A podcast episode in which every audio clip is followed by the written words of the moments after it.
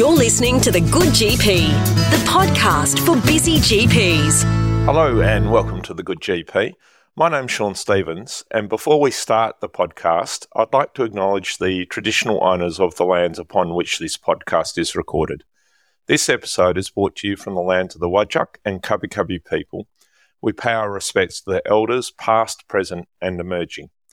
Now, leaping straight into it, my guest today is Dr. Robin Park, GP, pain specialist, and all round great guy. Robin has the very unusual perspective of having seen things from the GP and subspecialist perspective and is keen to give us his insights. Welcome, Rob. Thanks very much, Sean. Thanks very much for having me. Um, pain management is something we obviously deal with in Australian general practice all the time. And uh, I, I, thought I wanted to go and get a few more skills in it and have it as my special interest area. So that's why I sort of added the second fellowship on top, uh, as well as seeing my normal GP patients. That's right, as well as being involved in exams, having a couple of kids, being married. life, right? yeah, life. life. exactly. Yeah. Exactly. Um, so, Robin, today we're talking about procedures in pain management. Can you please talk us through what are some of the common procedures you would do for pain management and how can we as GPs work out who is likely to benefit from them?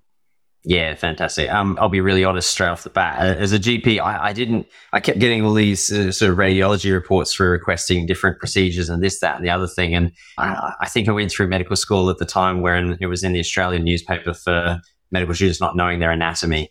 Uh, so I, I, think I struggled a bit with some of these things. So it's been quite eye opening for me. I, I, guess the important thing to start off with is any discussion today, sort of on procedural uh, interventions and what you can do for, for pain uh, requires a, a real quick proviso, which is basically we need to keep in mind that procedural management needs to occur in the setting of lots of other things. So the management of a person who's experiencing pain, obviously that, that pain is affecting their life. It's affecting their ability to go to work or look after their kids or, or, or do some of the things that they enjoy. So, so we need to uh, essentially think, okay, procedures is just one step in the multitude of steps we're going to do to try and help someone through. So essentially, when I'm thinking about someone who comes in with pain, I, I, tend to think about under five headings. Education and teaching them about pain or what the procedure might be is always number one. And that's where our good communication skills as a GP actually are really, really helpful to get them on board to understand what's going on. Second one is then allied health input. We really need, uh, you know, our physios on board, our psychologists on board, our OTs on board to try and help us. It's like uh, if you want to get fit, you, you, can't watch a video of someone else getting fit. You need to actually use your legs and, and walk yourself. So it's important to keep these things in mind. Then, of course, there's pharmacological management and medications, which we're not going to have time. We won't discuss today so much. But then we talk about procedures and, and infusions. And I, I think it's important that we, we keep all these things in mind because if someone comes in, say, with a painful hip and, and you know, you send them off for a, an intra-articular or into the joint steroid and local anesthetic injection. If that person then goes home and sits on the couch for the next you know, bunch of weeks, what will happen is that procedure will wear off and the person will be back to square one. They, are not going to be any better. You, you haven't really helped them. You, have probably got them out of your room once, uh, but they will come back. so, um, so it's it's not going to solve your problems or theirs. Um, so, I think you need to keep in mind that interventions the way we think about them and certainly the way I think about them now is they're a window of opportunity for rehab. So that for the person that, you know, is, is trying to say they've had a shoulder injury and they're trying to get back into doing exercises with their shoulder, they go and see their physio, but they're trying to do some basic exercise and it's so painful that they wipe themselves out for four or five days. They can't do the home exercise program and they can't get better. And then they try again and they just, they can't do it enough. It becomes a limiting factor. So I think we need to keep that in mind. I think that's really important. Patients, as as you'd know, Sean, I mean, and human beings, we, we want a needle, we want the quick fix, we want the magic tablet that takes things away. But unfortunately, it doesn't always happen. Um, I mean, you've probably seen that yourself. You know, people come in. You know, do you do you come across a few people who are like, "Oh yeah, doc, surely there's an injection. This will take it away." I mean, yeah, absolutely, yeah. Um, and I think it is very, very important to manage those expectations. You know, there's there's usually the period of rest straight after the injection, but then, like you say, that's so you can then get to the physio or the exercise physiologist and, and start to really get stuck into the rehab and build the supporting soft tissue up. I couldn't agree more. But it is the expectations patients want something, yeah, yeah, you know, an injection yeah, or a tablet that, that fixes it yeah. for them without the hard work. And increasingly, there's advertisers for these sort of things. And there is, you know, come and get this procedure and this will fix everything. And we just need to keep that in mind as GPs. Same with everything. There's, there's always the snake oil treatment that will fix the world. But I mean, always part of our job is to manage that expectation. Go, look, it's going to cost you a fortune. You're going to fly to South America and it's probably not going to work. Which was literally my exam case in my RSCGP exam with the patient who was John Murtagh, who uh, who I had to convince not to go to South America for a treatment. But anyway, that's uh, by the by.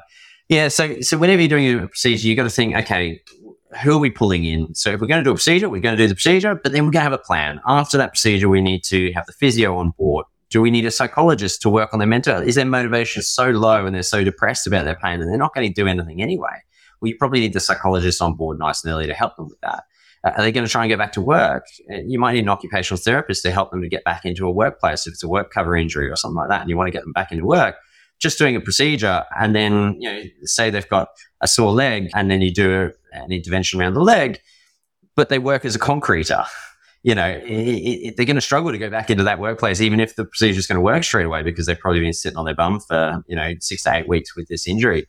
So you need to pull in your, it helps in a big way getting to the nuts and bolts of the procedures for us. So we're going to start with the simple stuff. Nearly all procedures, if you can, will start with some form of diagnostic block. So what that means is if you've got a condition like occipital neuralgia, pain up and over the top of the head, you think it's that, you don't know it's that. Um, there's no scan that you can do to see whether that occipital nerve is trapped. The way to work that out is under an ultrasound, you put local anesthetic next to that nerve and you see if it turns off the pain in that area for a period of time.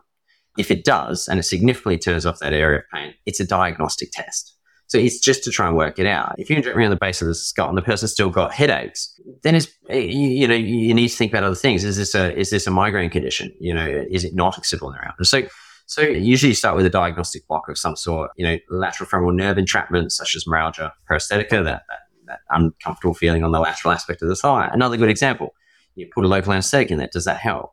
If someone's got facet joint pain. So in, in their lower back, if they've got significant pain when they're bending backwards and, and other bits and pieces, then if you put some local anesthetic on those facet joints, does that reduce their pain in some way? So a diagnostic test is usually where you start off. Can I just ask a question about that? So I remember there was a phase where a lot of the radiology practices would give people a pain sheet that would go for about four weeks, and people would rate their pain pre injection, uh, immediately pre injection, immediately post injection. Well, you know, an hour post injection when the you know the long acting local anaesthetic was still in play, and then at one week, two weeks, four weeks. Is that still a thing? Because I haven't seen it for a long time. Yeah, it should be a thing. I mean, it should be. yeah, it's it basically any diagnostic block. You generally would do that, particularly if you know you're a radiology center and you're sending them home reasonably quickly. You're not keeping them in hospital or whatever other reason might be. Uh, yeah, well, you want to know. And one of the things that, and I was going to touch on this a little bit later, that's important as well. One of the things is when when you do an injection. So, say you do an intra-articular hip injection. One of the things you you want to work out is if the pain goes away for a short period of time, say six to eight hours but the radiologist has also put steroid in and often, unfortunately, tells the patients, oh, this will work for three months. But it only works for a day and then it doesn't work anymore. Then what's happened is the local anesthetic has worked. So you've got the right spot. But the steroid is a strong anti inflammatory. It's designed to reduce inflammation. That's what the steroid component is for. So if you've got an acute hip injury, which is inflamed and angry, steroid is helpful. If you've got a severely osteoarthritic hip, where it's, it's not really inflammation, but it's sort of ground down over time, and then you've got the two periosteums of the bone rubbing against each other mechanically. Mm. Steroid's not going to help.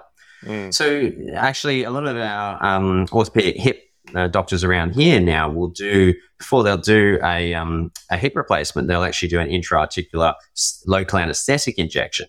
Because if they numb that and then the person's hip pain or groin pain, you know, for those ones that you can't quite work out, goes away, then you know that it's likely referred pain from the hip. If you put a, a, a um, local anesthetic joint injection into that hip, but they've still got severe groin pain, then it could be, you know, genitofemoral nerve entrapment. It could be something else going on. So it sort of helps yeah. you unpack that a little bit. Yeah. Um, but yeah, absolutely. And I'll kind of steroids at a tick. So just going back to, so you do a diagnostic block, say, but then, and you worked out where it is, but then you have to think, okay, how do I treat that? Um, I tend to step that up in my brain. I tend to go with the, the cheaper and, and more and, and, quite effective options through to the more expensive and more risky options. The, the first ones are things like prolotherapy, which is injection of um, dextrose around an irritated or injured nerve or muscle. The idea, I mean, they talk about it being regenerative, so the sugar itself being regenerative and causing a local inflammatory response. I, I, think it does, but I think the other components of this is it probably does a hydrodilatation component. So if you've got a nerve that's entrapped around some scar tissue, if you stick fluid right next to the nerve and stretch it, like like blowing up a balloon, and shrinking it and blowing up a balloon and shrinking it, the balloon stretches back out.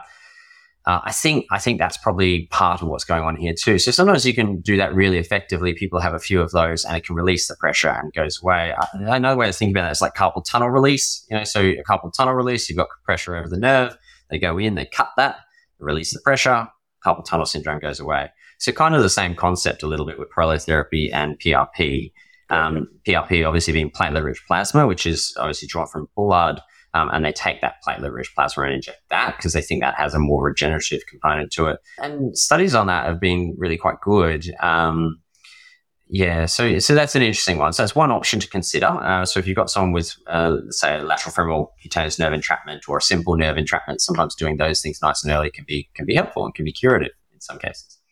Then you then you sort of step on the the things get a bit more invasive. So um, you can have other things called radio frequency ablation, um, and this is a term that I I'll be honest I didn't fully I didn't know much about this before I got into a bit more pain study. There's two types of radio frequency ablation. So radio frequency ablation is what it sounds like. So you use radio frequency waves or heat energy to ablate or, or, or destroy something. So the first one, there's two types. There's, the first one's called coagulative RF. So if you've got a, a nerve, so the medial branch nerve uh, supplies the facet joint in your back. Now, it's only a sensory nerve um, into that particular area.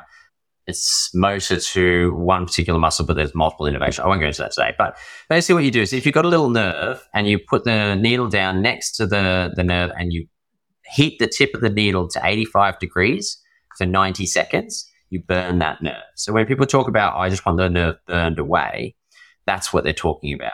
There's a couple of things to be aware of with this sort of procedure, though, is the nerve grows back. That's always the first one. That's always interesting because people think, oh, it, it won't come back. It, it does. So it, it, generally grows back these little nerves. It takes um, about nine to 12 months to grow back, but it often does. Um, so uh, it's not a permanent solution.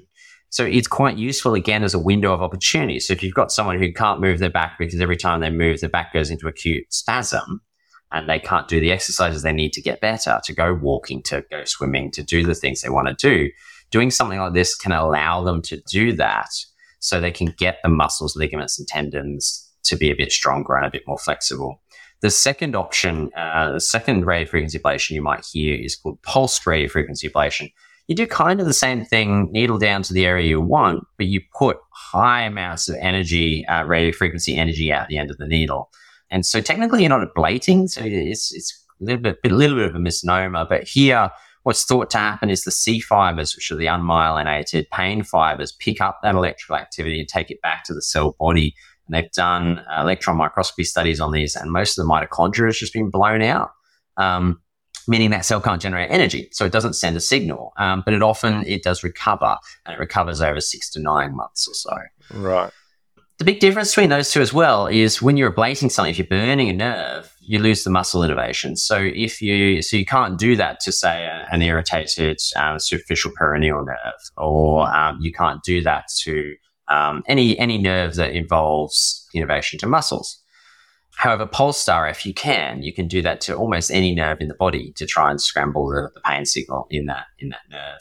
Another good example would be so if someone's got really severe knee pain that's inoperable, so an older person who you may have other comorbidities and can't have a knee replacement, say, you can do a procedure called a genicular nerve radio frequency ablation. Now, the genicular nerves, there's a, a, three primary branches, but there's a couple of others that provide sensation to the knee. You can technically burn those. So if you've got an old lady who, you know, say can't get a knee replacement, but it's really affecting her ability to do some of the things she wants to do, you can take the sensation out of that nerve by burning or even pulsing those nerves for a period of time, which can allow them to do a bit more walking and have a bit more quality of life. So it's an interesting one, and it, it's probably not enough time today to go through all the different possible options, but there are lots of different places and, and things to do with this.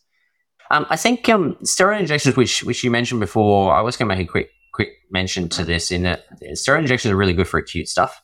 So if someone's injured their shoulder, um, you know, subacromial bursitis or an itis of some sort, then steroids helpful because it reduces the itis, right? Uh, however, if it's if you've got a severely osteoarthritic shoulder, you know, in an 80 year old, you know, there's no cartilage there, it's subluxing, you know, a steroid injection is going to be a lot less helpful. I guess it's important to keep that in mind because otherwise you get these people who just keep getting sent every other month for these, and, and steroid, you know, steroids are steroid. Um, steroids can cause problems. Same way giving someone long term prednisone could be a problem. So, I mean, a good situation, a good setting where you might think about a steroid injection, for example, would be if someone's got sciatica or radicular pain. So, a person comes in, they've got acute sciatica from an acute disc bulge. Say it had some imaging and it's at one level, you can see it's um, fairly clear cut that that's what the problem is then a steroid injection um, into that, or an epidural steroid injection, which epidural just means around that particular area in the back area of the spine, which then diffuses that, that steroid then diffuses into the area, can reduce down the swelling from that disc more quickly. And so the sciatica tends to resolve more quickly. Interestingly, with studies done on this, particularly for disc bulges, the outcomes are about the same whether you get a steroid injection or not at 12 weeks. So it might be something that gets the person back. So it's all about that expectation and, and, and explaining to someone, look, this is, there's more risk to have a procedure done. There's a bit of cost to have this done, but it might, it might relieve your pain a little bit more quickly. The, the way, the way I tend to think about it is occasionally these people otherwise end up on, you know, 20 milligrams of Oxycontin BD at the end of 12 weeks. And then you're kind of, their pain yeah. goes away, but then you're kind of stuck with the opioid problem. So, um, okay. yeah, so that's, yeah, so it's definitely one place you, you, you have to be a little bit careful. Another one that we, we've come across, um, caudal epidurals. Have you, have you heard of epidurals, Sean? Do anyone, many uh, people doing them in WA? Um, I have heard of them. I haven't had a, a patient who's had one done oh, for a couple of years. But yes, I am familiar with them. But yeah, tell yeah, our listeners okay. what, what's the place for them.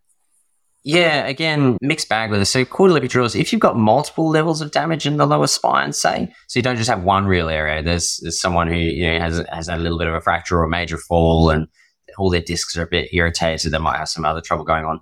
And, and you, are doing everything else. You're doing all the right rehab. You're, they're on the right pharmacology. You're, you, are caring for this patient. You're doing all the right things, but you're really struggling to get them forward. What's called a caudal epidural is where you put a little needle into the caudal hiatus, which is, uh, or the sacral hiatus at the bottom of the, the sacrum, which is below the level of the spinal cord. So it's a lot less risk, say, than, um, than going higher up. And then you can sort of flush the area above with local anesthetic and corticosteroid, and that that can be effective in in some people. Just buy them a bit of time. But I think I think the caveat I want to keep keep plugging here, Sean, is these are temporary procedures. They're designed to work as, as a multidisciplinary thing. I mean, as GPs, we, we love this because, you know, we, we're all about organizing the team and getting the physio, the OT and the speech pathologist and the, you know, involved. That's what we do.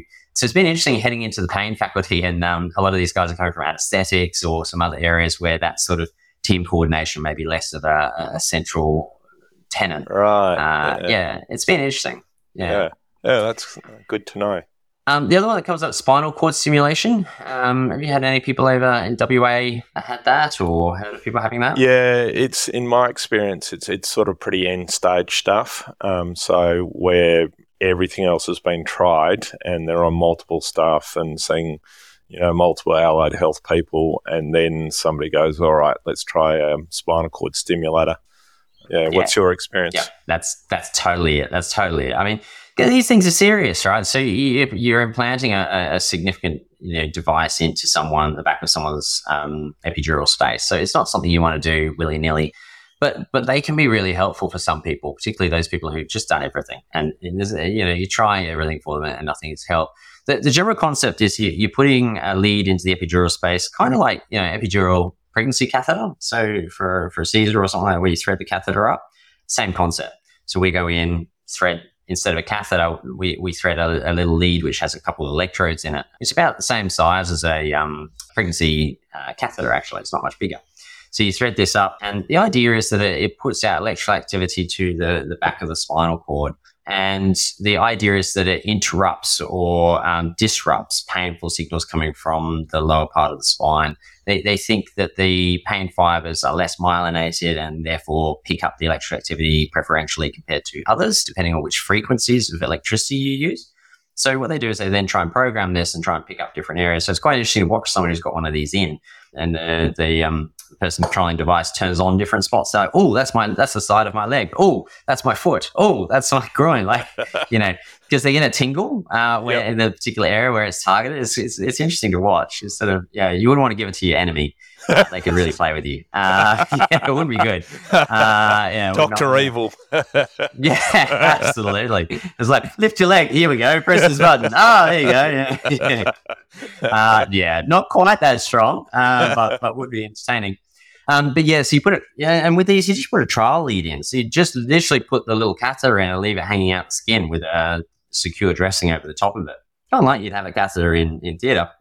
And they trial it. You, you want them to go home because you want them to go home and, and see if this affects their life. Like, can they now walk better? Can they now do more activities eh, in an easier way? I mean, the biggest thing for us, interestingly, is not so much the pain score, but more the function level. You know, can someone now, you know, do some of the things that they want to do? Can they go for a walk with their friend? Can they take their dog out? Can they go to the beach? You know, that's the stuff that people care about in a big way. So so they go home, they trial this, and then you, you take it out, and then you decide. And at that point, we, we want to see really greater than you know, a 70, 80% reduction in pain and an associated improvement in function. And if it is, then then you can go and get a permanent device put in about six weeks later um, with a little battery. The battery can last, depending on the, the type of programming. You know, these ones these days can last six to ten years. Um, and interestingly, I mean, the batteries are probably about the size of a pacemaker, you know, the sort of pacemaker that people get for the, for the heart. But there's some new stuff coming that's probably going to be only the size of a USB. Uh, you know, so a little USB drive. Um, yeah, which would be, you know, again, game changing because the tech is changing all the time. Like, I, I, guess one of the key things to keep in mind is some of the, so these sort of areas get a little bit controversial because some of the studies for this are mixed results, and they certainly are. And I think a big part of that comes from these are people at end stage that you're throwing anything at. So I think that's one one component to consider. I think the next the other component to consider is most of the studies are done on tech that's ten years old because that's the, they're the ones that are still lying around that people are happy to pay to do a trial on. But if you think about iPhones ten years ago, they were they were quite different. I mean, you know, the Nokia, what was it, the Nokia 8210 or whatever it was, 8210 was an amazing phone, but it was you know quite different to what we have now. uh, less functionality, so, yeah, yeah, a little less function. Well, probably more solid, but uh, yeah, yeah, I dropped that thing down staircase, and it was fine. Um, so yeah, so so I think uh, so um, yeah, so then someone can have that implanted, but it's it's a big deal. Um, people need reasonably high insurance cover. Um, like the device itself costs about forty grand, um, so uh, you need silver or gold level insurance cover. Um, they're rarely done in the public unit, mainly because of the, the cost restriction. But then when you think a hip or knee replacement is about thirty five. Um, the other thing is this risk of bleeding, infection, any infection with any implanted device, the thing's got to come out so on and so forth. So that's why it's not something you're going to do on the the first person who comes in. Uh, Dr. Paul Frank, who's an amazing pain specialist, done for 20 years, so I've been working with and learning from. Yeah, he generally says he, he usually doesn't even offer these until he's known the person, you know, six to 12 months, uh, which I think is an appropriate way to, to think about this. You, you need that time to have trialed everything else. So I think there are, unfortunately, a few people who might, you know, say, hi, what's your name? Would you like a spinal stimulator? And unfortunately, that gives some of these things a little bit of a bad name.